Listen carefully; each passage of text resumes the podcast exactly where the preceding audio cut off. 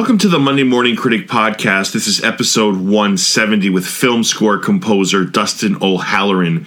Dustin's filmography includes Lion. He won an Emmy for Transparent. His first opportunity came with Sofia Coppola and Marie Antoinette. Dustin has also worked with Katy Perry, the late great, and his friend Jóhann Jóhannsson. He has scored the Nike commercials that featured Colin Kaepernick, the ones that were very popular, I want to say a few years back. So Dustin's done some pretty fantastic work. He is considered by most to be one of the best composers on the planet, uh, including yours truly. Most interviews on the Monday Morning Critic podcast drop, in fact, on Monday, usually late Monday or late Sunday night. Thank you so much for continuing to listen. Um, if you want to get a hold of me on Twitter, it's MDM Critic. On Instagram, it's Monday Morning Critic. My website is mmcpodcast.com. That's mmcpodcast.com. If you want to drop me an email, it's mondaymorningcritic at gmail.com. Interviews can be found on Apple Podcast, Stitcher, Spotify, iHeartRadio. Uh, there's so many places they're located. Everywhere there's podcasts, you'll find the Monday Morning Critic podcast. And finally, I have to say, I really have worked hard just getting guests that not only move me, but I think that you guys would find interesting from composers to actors to directors to trailblazers, people that really have changed not only my world, but the world itself. Um, I, in a time where there's so many podcasts out there, and that's a, both a good and a bad thing. It's good because you hear an eclectic bunch of voices and takes, and, and, and people come from different perspectives, which is great. But uh, but on the other hand, you also have a lot of fluff and stuff that just is borderline unlistenable. And hopefully, this is not that. But I do work very very hard putting together a product that I really believe that I would listen to if it wasn't me on this side of the microphone. I certainly believe it. Um, my guest quality, from, starting from episode one to now we're at 170, uh, I think is just truly um, amazing. And I, I would put my guest list against any podcast on the planet, and that includes some of the podcasts you see in the top five um, on the iTunes charts. I would put my guest quality against that, and, and, I'm not being arrogant or you know conceited. It's just I feel like my hard work in getting some really some pretty special people on the podcast to come on and just chat with me and just kind of we, we look at things from different perspectives. I spend a lot of time formulating, researching, and, and, getting innovative questions. It's really important to me, and I hope that that translates in my interviews. And I really, from the bottom of my heart, thank you for listening to my podcast, for continuing to come back when new new episodes are dropped. I really appreciate it. Without wasting any more of your time, here is a film composer, the very talented, the very kind Dustin O'Halloran. My next guest is an award winning composer. His work in Lion is one of the most stunning, emotionally driven soundtracks I've ever heard in my life. Please welcome Dustin O'Halloran. Dustin, thank you for being on the show today. Uh, I'm happy to be here. Thanks for having me. So there's so much to your life. I mean, and uh, for, for the sake of your sanity, I, I, I think I've broken it down a little bit. So you're born in Arizona, and you spend a lot of time between Hawaii and LA. Do I have that part right? Yeah, my uh, my father had a scuba dive business in Kauai, and uh, and my mom lived in Los Angeles, and so I was always splitting my time between the two. Yeah, and, and your mom, you know, you, have kind of always been. When I did research on your life, Dustin, you've always been surrounded by the arts. I feel like I feel like it's always been a big part of your life. Um, does it start? I mean, I know a, a lot of things you read online say self-taught and i completely believe that but i also read something about you know you learn playing a little bit at the church and so how, how does your love kind of formulate in the early goings how does that take place yeah well i, I had you know i had some er, just like early lessons in church from the church organist it was my mom's church and and um and she was just really supportive and in letting me actually compose and get into that. And I was just learning the basics. But the real part of me learning to play the piano was when I was on my own and I really just studied and I, where I really sort of had to really teach myself to, to actually play. I, I, I don't really consider myself a pianist really, even though I use a piano a lot in my compositions, I've never really thought of myself as a pianist because I feel like that that's a space for you know the Glenn Goulds of the world, um, and that's not really what drives me. I'm not looking to be a virtuoso piano player. I use it as an instrument. Um, so, for better or for worse, I you know my my playing is limited, and and that maybe is reflected in my compositions in some way, but in some way. But I um I just try to learn as much as I can, and and uh, I really tried to teach myself as much as I could. Um, but I, but I, I love the instrument as a as a way to compose, and and but I also use a lot of instrument other instruments as well, and have composed for orchestra and and electronics. I mean, it's it's sort of whatever is around or whatever I, you know, can get get my hands on really. Yeah, and, and, I have to say, I mean, I am so. I mean, I if when it comes to scores and movie scores, I am really good about knowing who does what. But as far as the the the nuts and bolts of it, I am I'm weak to say the least. And I have to say though, from putting it all together, doing the research on your life, I, I, one of your strong points, and there are many, is your gift of of interpretation, your gift of putting your own touch on things. Is, is that a fair way of in, interpreting what I what I read? Is that is that fair, Dustin? Yeah. Yeah, I mean, I think I've always searched for a way to make my own sound or feel that I was and I think part of it isn't just it's not just the composition. I've always recorded my own music, and uh, I had a band for a long time with a singer named Sara Lov, and we called our project Devics, and we ended up recording for a British label called Bella Union that puts out records like Fleet Foxes and Beach House, and we did a lot of touring, and uh, you know, I always recorded. I you know, I was always involved in the recording a lot and creating the sounds and finding ways to record things, and so I think a big part of you know how I approach recording is also part of making things sound like me in a way as well. So that's mm. big. The production and is sort of been hand in hand with the with the composition because it's about finding the sounds that I like that give also the that portray another layer of, to, than just the music, which I think subconsciously everyone responds to that, but a lot of people don't. You know, maybe they, they don't think about it, but if you take a piano, you could take the same piano piece and record it on a Steinway in one of the most beautiful studios, and you could record it on a cheap upright with cheap microphones and a little bit of felt. And the one that may get a more emotional response may be the cheap upright. Mm-hmm. So it's it's there's some you know fragility eh, and confidence and all of these things that are that are translated through through the recording. You know, sometimes you need the bass, sometimes you need the power of, of like something fine, a fine instrument and a beautiful room, and sometimes you don't. And sometimes it actually works against the piece. So I think I've been a you know I've always been producing as long as well as as composing, and for me they go very hand, very much hand in hand.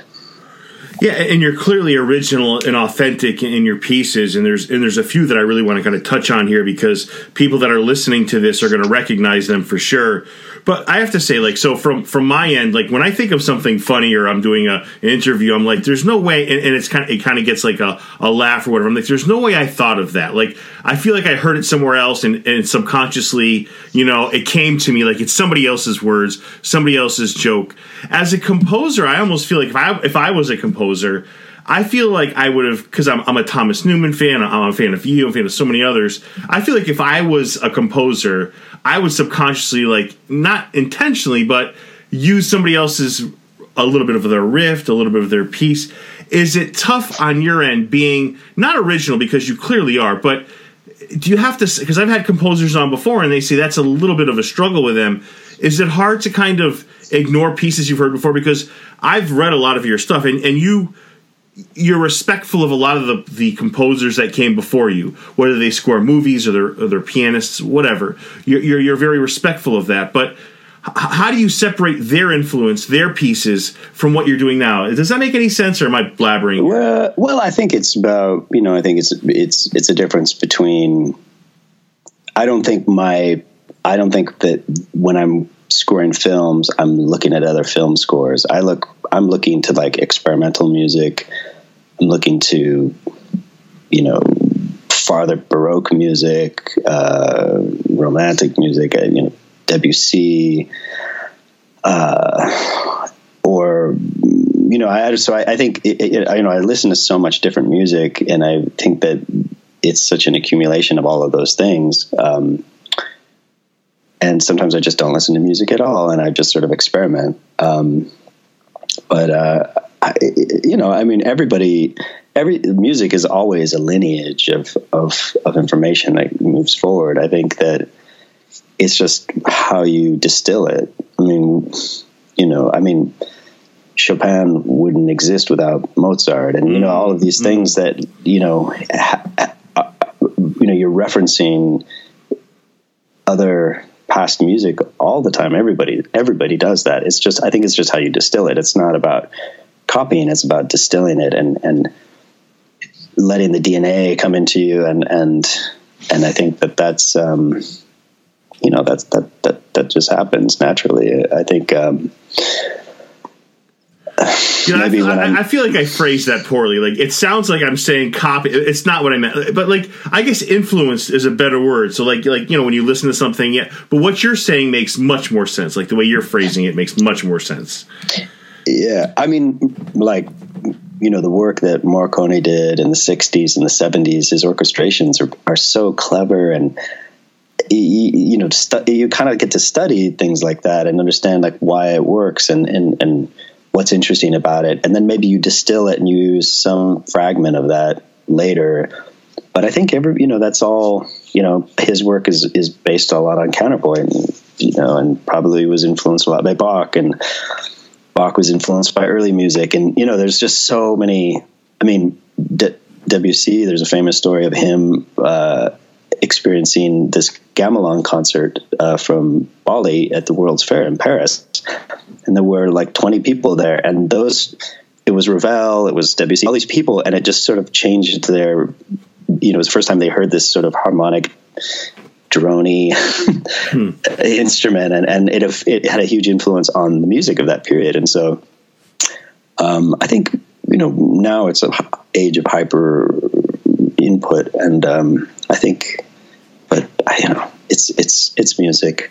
Yeah, I yeah. think you just have to follow you know your instincts, and and I think um, uh, I, I, you know I think we're always a thread in a much larger woven fabric. So I think to to think anybody is like inventing anything is sort of ridiculous. I think we're just all in it together.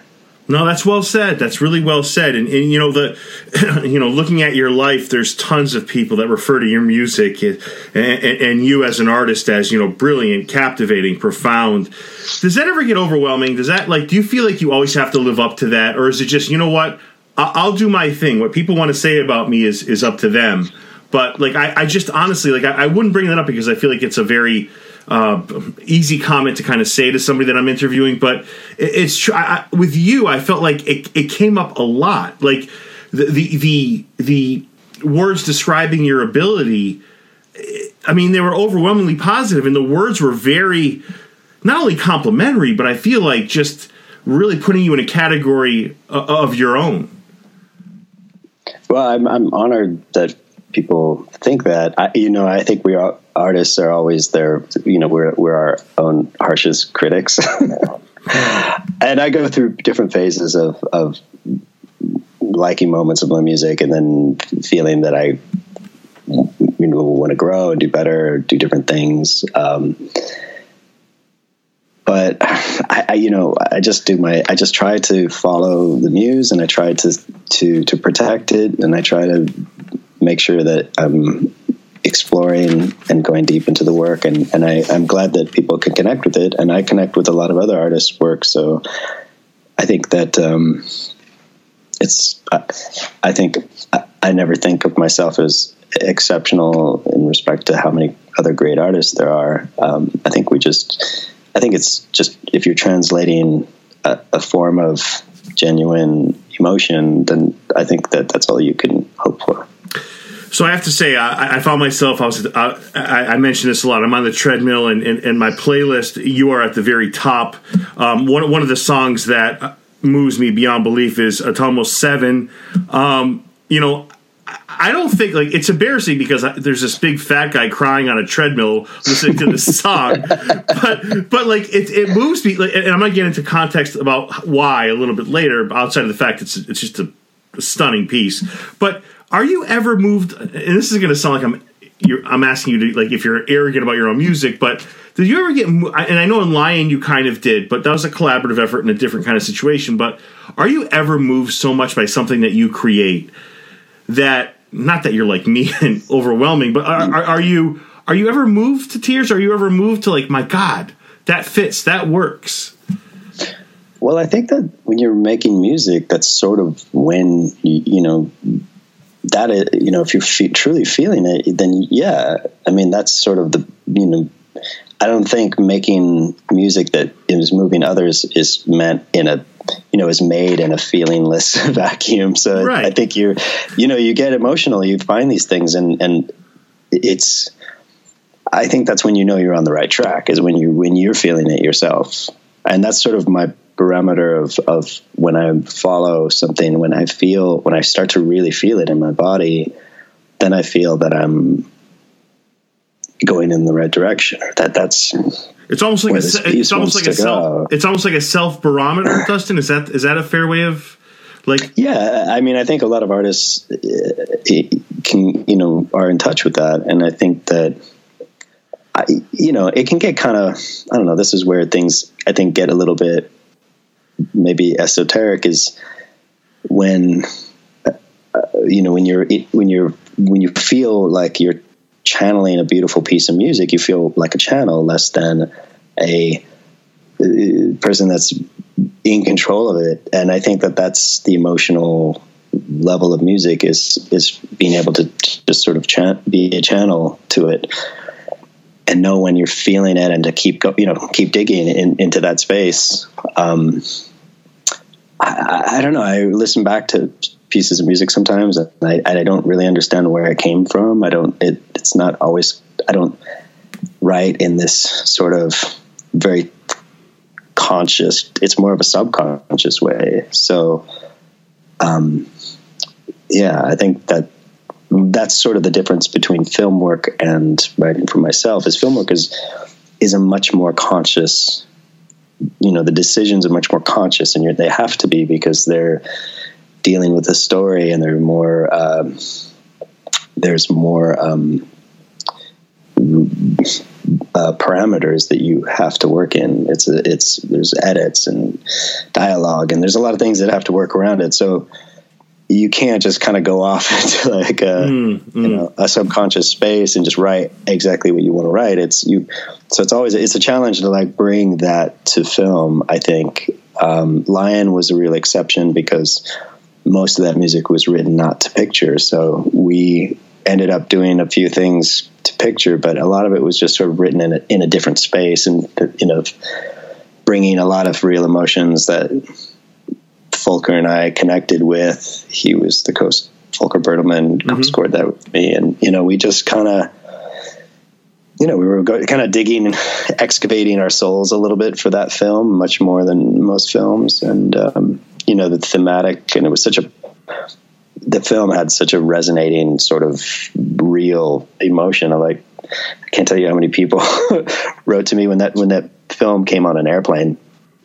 I think there's something about airplanes just people just cry a lot more on airplanes than they do. and I had so many people text me and say they were stuck in the bathroom because they had just their puffy eyes from crying or you know that movie came on and they got embarrassed because they were crying uncontrollably so they had to go to the bathroom but uh, you know that was a that was an effect of the story and the music together the story is just such a powerful real story and the music together so i mean it worked really well and it doesn't always happen like that. So no. I, I, was, you know, that was, that was a special one for me. Yeah, I, I have a, believe me, I have a few questions about Lion, but I have to say why why you mentioned it, there, there's, you know, once you know um, Atomos Seven enters, and then you kind of see the train track scene, and then it pans out. I mean, at that point, I think I'm crying so hard I might be close to being unconscious. Like I, I just but but I'm going to get into the importance of, of, yeah. It's just it's just beautiful. But I have to ask you a couple terms. So when you say to picture, that means you've seen the movie with obviously without any music, and then you yeah okay, and you guys decide okay, this would go here, this goes there. Is that is that a, is that correct?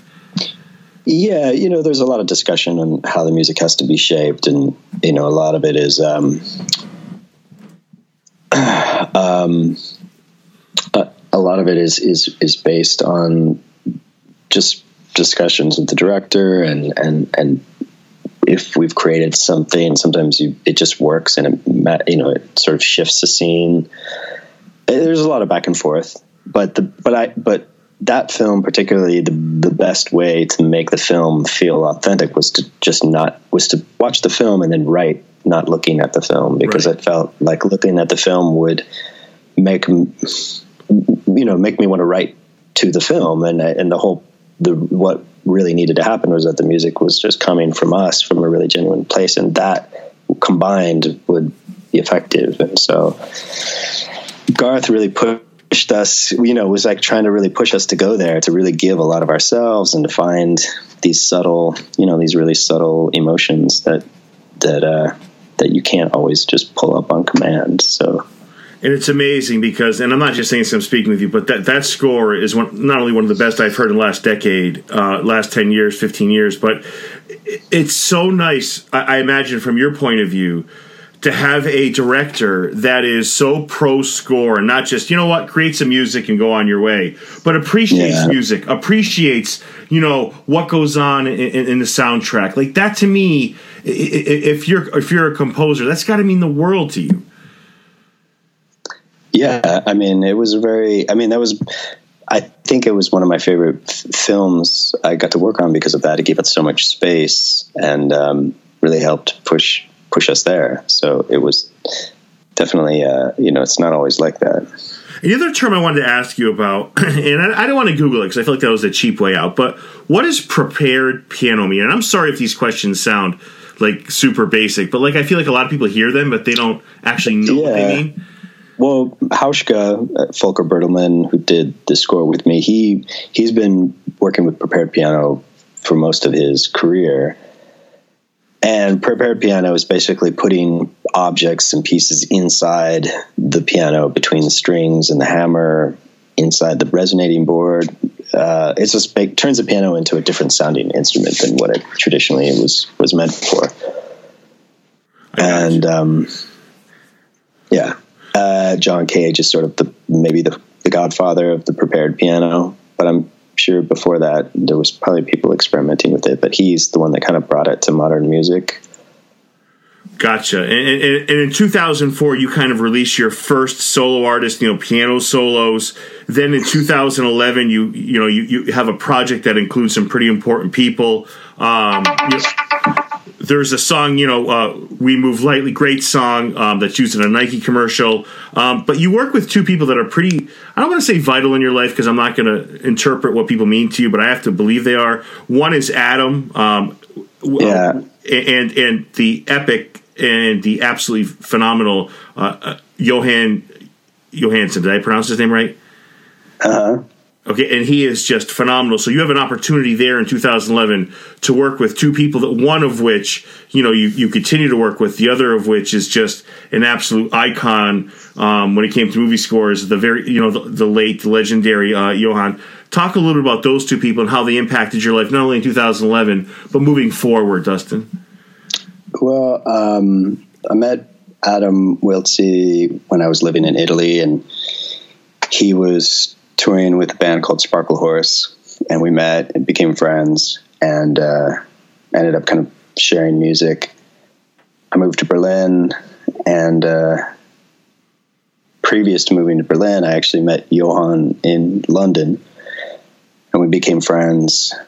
And um, sort of simultaneously, Adam came out to Berlin, and we started working on some music together. We decided to give it a try, and I was finishing my solo record Lumiere, and Jóhann mixed it for me, and we worked together a bit on that. And so, I mean, those have been big friendships and big musical friends uh, and collaborators. I shared a studio with Jóhann Jóhannsson and and uh, Hildur Gudnadottir for ten years in Berlin, and uh, I just recently moved my studio from Berlin, and uh, it was a you know a very important time. It was um, to to be able to work with such great artists and be around each other. And Jóhann was an incredible composer. He was one of my best friends. Um, it's a huge loss in my life, and and I think for just musically. So um, yeah, it's hard to quantify that one. But uh, well, one of the very few people that you know he was an he was an absolute legend, you know, musically. But like, I feel like as a human being, he was just as good. And it's like, yeah, I'm so sorry for your loss. You know, he just, yeah, yeah. I think people, I think people still do. They love him to death, and it's just, you know, a huge loss. But you know what? And, and, if there's if there is a ray of you know uh, hope here or, or, or, light, it's the fact that his music will live on and people will be able to appreciate music from an absolute legend. Yeah, well, we, you know, we when he passed away, he had a concert booked in Spain for the Primavera Festival, and um, all of us and all the people who worked with him, we decided to play the concert for him in his honor. And so we had to compile all the music and sort of figure out how to play all the music and, and get everything together. And it was one of the most beautiful, moving concerts, and and and it was I thought it was going to be a very sad moment, but it actually was so beautiful because I realized he the way he constructed his music and the and and he had so much it notated that it can live on and other people can perform it. And we performed a really beautiful concert of his music without him, and I, I, I felt like I mean the thing that I realized with music is that when it's in the air and when it's happening, that person's spirit is evoked, and uh, it was so strong. And to and to realize that that you know his music can continue on is is I think that is a, it's very it's very special and really unique. So, yeah, that's beautifully said, Dustin. I, I, completely agree. And you know, for those of you listening, if you're wondering about what some of Jóhann's work, uh, just off the top of my head, Theory of Everything, Sicario, uh, and Prisoners is one of the best soundtracks that. Uh, that I've heard, certainly, um, yeah, absolute legend. You know, I wish that happened more, Dustin. I wish we heard on Hans Zimmer. We did a, um, we went to a concert where they played the Game of Thrones, and I forget his name off the top of my head. But I wish composers would do that more. Like I wish I wish you were on the East Coast kind of doing like you know just you know place to place but obviously you're doing other projects but i wish it happened more on a whole where film score composers kind of brought the, it, it is happening more but I, I, would love to sit in front of uh, you know a thomas newman you uh, whomever and just listen to just like this legendary music I, I hope it's picking up steam because i'm, I'm really cheering for it to pick up steam well, my project, A Winged Victory for the Sullen with Adam, is going to be on tour in the U.S. in in March and April. Oh, so very cool. Yeah, so you should um, if you go to wingedvictoryforthesullen.com you can get all of the dates. So and i have to say to you i can promise you if it's in if it's in within a thousand miles of me i promise you i will be there. I give you my word. Um, i promise. Let me know. Yeah. And i have to say so you know looking at that um, so i looked at I, I continually listening to, to the Lion soundtrack. Um, how does that work? I, I was kind of confused with this because um, I, I, hope I'm pronouncing this correctly. Atomos Seven is one of the most powerful pieces I, I, think I've ever heard, and it's it's it appears in the movie, not on the soundtrack. H- how does that work? Like just piecing that together. Um, I, know there's probably other things involved with it, but but I have to say it's just such a great part because I feel like there's elements of that song in the movie and, and, and vice versa. Um, talk a little about that if, if you're able to. Uh, well, that's actually that's a piece that I, that uh, I wrote with Adam Wiltzie as a wing victory for the Sullen. So that was right. taken. That was an existing piece of music that we wrote for a dance piece for a choreographer named Wayne McGregor, from London. He is the resident choreographer for the London Royal Ballet, and he also has a um, he has a, contemporary dance company that he's been doing for for many many years, and he could, uses that as a place to really experiment with ideas and. And, and music is a big part of it. And he asked us to do um, to do this piece called Atomos, and it was based on the formation of atoms and inner space and and outer space and sort of there was a lot of sort of big themes to it um, and we wrote a 70 minute dance piece and so that's taken from that yeah, and, it's really just the, the entire album. I, I, keep singling out Seven only because I, am getting to Lion, but the entire album works really well. I mean, and there's it's just the whole thing works. Um, but your, your, early start was with Sofia Coppola and uh, Marie Antoinette.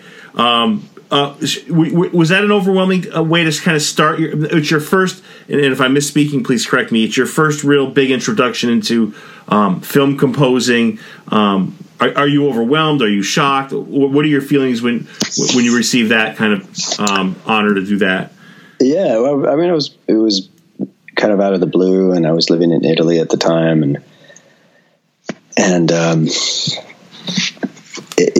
there wasn't, you know, my solo work was just a very small blip in in, and I was just I just made one record, and it was just sort of an, um, you know, I, was an experiment. Really, I was just sort of wasn't even sure if I was going to release it because I just didn't feel, I, you know, I did, wasn't sure if I felt really confident about my playing and the recording, and I ended up just releasing it just kind of as a. I, I didn't know, I, I didn't really know where it was going to go, so it was, yeah, it was, I was a little bit surprised to to get that to get that call, um, and I had always really liked your movies a lot, especially the music. Uh, so I got I was inspired, and she sent me a book of, of photographs and a, a, kind of lookbook and and the story and just the all the mood that she was looking for and so I just ended up just sort of writing a lot of music. A lot of that music ended up being my second solo record because I just sat there and wrote so much music. Right. Um, and then in the end, she just used a few pieces for the for her film, but uh, it was nice. I mean, I got st- you know it was a good st- way to kind of start and understand because her process was very different. She she was wanted all the music before she was filming, so she wanted to have all the music sort of understood what pieces she wanted before she was even filming, and that's pretty unusual. So it was. Uh, I got lucky to just kind of experience that process, and then, uh, and then yeah, and that was just sort of the start, starting point. And, and, I would have to mention for those listening that you had some work with Katy Perry early on as well. Is that do I have that factually correct?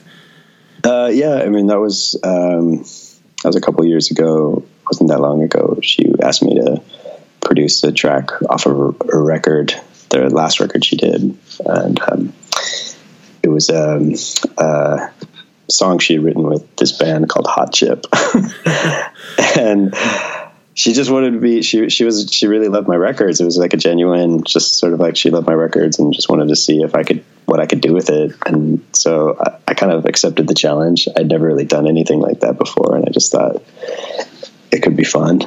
And uh, yeah it was fun. I you know absolutely. Yeah so i ended up um, sort of just reworking the whole piece of music and, and just figuring out what i could do with it. And she loved it and, and I made the record. So so to me, yeah, I mean, to me, just looking from the outside, I mean, your work with her, you know, we talked, we moved lately, we talked about your work with Jóhann, and, and I know if I if I could ask him today what he thinks of you, um, I, I, I, think the comments would be off the chart. I think he w- w- would say you're you're the talent that I know you to be, and uh, it seems like you mentioned your band earlier. You're really you're doing well in a lot of different areas in a lot of different ways. I mean, that's to be eclectic, to be that I don't know um, uh, multifaceted. Um, that can only benefit you moving forward, right, Dustin? To have that. I mean, again, I'm asking you to. I, I hope yeah. not be arrogant, but like, but that's a, but that's a good thing, right? That you're that you could do this many different things, and, and I haven't even brought up Lion yet, which I'm going to gush over, but like, that's a great thing, Dustin, to be that. I don't know that open to different things. Well, I try to, you know, I tried to. Um, I like exploring different things, and uh, and I think that you know I try to find my place in it, and and uh, you know there's probably things that I won't explore, but um, yeah, I, I mean I like I like challenges, and I and I think that I try to keep a thread of honesty of like what what, what I'm doing, that it's you know that I'm honest to like to my path. Um, but sometimes you know you get you want to explore a little bit and get pushed a little bit, and uh, it's it, it's interesting. I always learn I learn things, and then I can take it back to my own music, and and I love collaborating. Collaborating is just such um, uh, you know is such a uh, a fruitful endeavor when you have great collaborators because you just learn so much. And uh, it's it's it's one of my favorite things. So and, and, and, I'm not sure every composer and I love composers I'm not sure every composer would say the same thing. And that's the I think your mindset is the healthy mindset to have that you know you're always learning. It, it's always a positive in that way. So you know that, that's how I feel anyway. Um, so you're le- I know you have a respect for legends of the past is there a is there a movie or two you've seen recently where you were blown away by the score? Um, I'm just trying to think of the. Uh, I, I, really loved the score for um, a ghost story. I'm trying to remember his name. Oh, it's um, uh, Casey. Is that Casey Affleck? Is that do I have the right movie? Yeah. Um, it's Daniel Hart. I I, I I, I don't know that one. That one really stuck out for me. I thought that was a really great score. I thought it. I don't know why it didn't get. Uh, you know, didn't get awards. um, but uh, um, Mica Levi also. I mean, the score that she did for um, Under the Skin, I thought was just like. I don't know. That one like came out of nowhere, and it was a really powerful, interesting, minimalist score that was really effective. I think everybody really, you know, I think she kind of, you know, changed the game a little bit with that. Um, and uh, also, I really loved uh, Hildur Guðnadóttir's score that she just did for Joker. She's oh, a dear friend of mine, yes. so I'm a little bit partial, but but she did. She's such an amazing artist, and I know how hard she works. And I was there when she was like working on a lot of that score, and I see how much she puts into it. it and so I have an even greater appreciation for the depths of like where she goes. But but but I mean, here's sure work on Chernobyl is amazing as well. Yeah, like okay, Chernobyl's an awesome example. Like Joker, it's a great example as well because it's a phenomenal score, and it's like I almost feel like cinematography and um, uh, uh, scores are almost underappreciated because her work in that movie really fuels it. It really kind of pushes it along. It really gives the movie some life. Uh, I don't know. I just feel like it's it's a cinematography and, and, and soundtracks are are kind of specifically scores are kind of um, underappreciated if, if, if I could say that. Yeah, absolutely. I mean, I think you know it's interesting that uh, you know that the uh, music helps actors act in a way that nobody realizes. Right. So, I mean, uh, the the wrong music can make a performance look silly. I mean, it really, uh, you know, it's such a fine line of like how it's perceived. So, I think that um, it kind of goes hand in hand with the uh, with the performance of the actors. It creates the tonality, and, and and it really has a strong effect on how things are are felt. So. Um, yeah. So, are you ever lost? Uh, so, when you, you know, watch like the Joker, well, the Joker's not a good example because because we've thought, but well, say uh, any other movie where you, where you see a great score, are you often so focused on the score that you, that that the not that it takes away from the movie, but you're like, wow, that's a really great piece, and you're kind of you kind of mentally lose what's happening with the dialogue or the actors. Are you are you ever lost in that regard because your your appreciation? And I know you work a lot, so I, I, it's not like you're watching movies all day. I get that too, but um, are, are, you ever so lost in a musical piece that that, that happens? Um, I don't know. I mean, you know, I think. Um, it's it, every film is so different. You know, it's really hard to. It, every project feels really different. It's, I'm always amazed at how. Um, you know, you get better at understanding how how to make it work, but you also every every director and every film is really unique in some way. So. Um,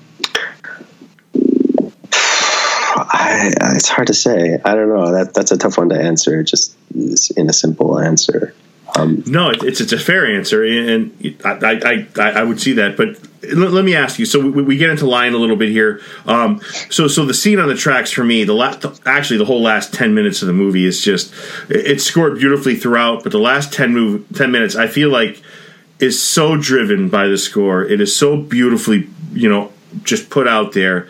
What is it with your rapport with Volker that really makes that work so well? Because you had a quote and I have to say it's one of my most favorite quotes I've ever read from a guest, and where you talked about how, and I don't think I have the specifics of it here, but you were you were talking about how you know just scoring the movie, you were very emotional throughout the whole movie, and it was it was just moving, and I, I don't know, is it is it is, is there is it tough for you to do that? Is it you know I don't know. To me, it seems well, that film touched me in a way that most films don't. I mean, that film brought up so many things about love and distance, and you know that I don't know that just that that film really had a.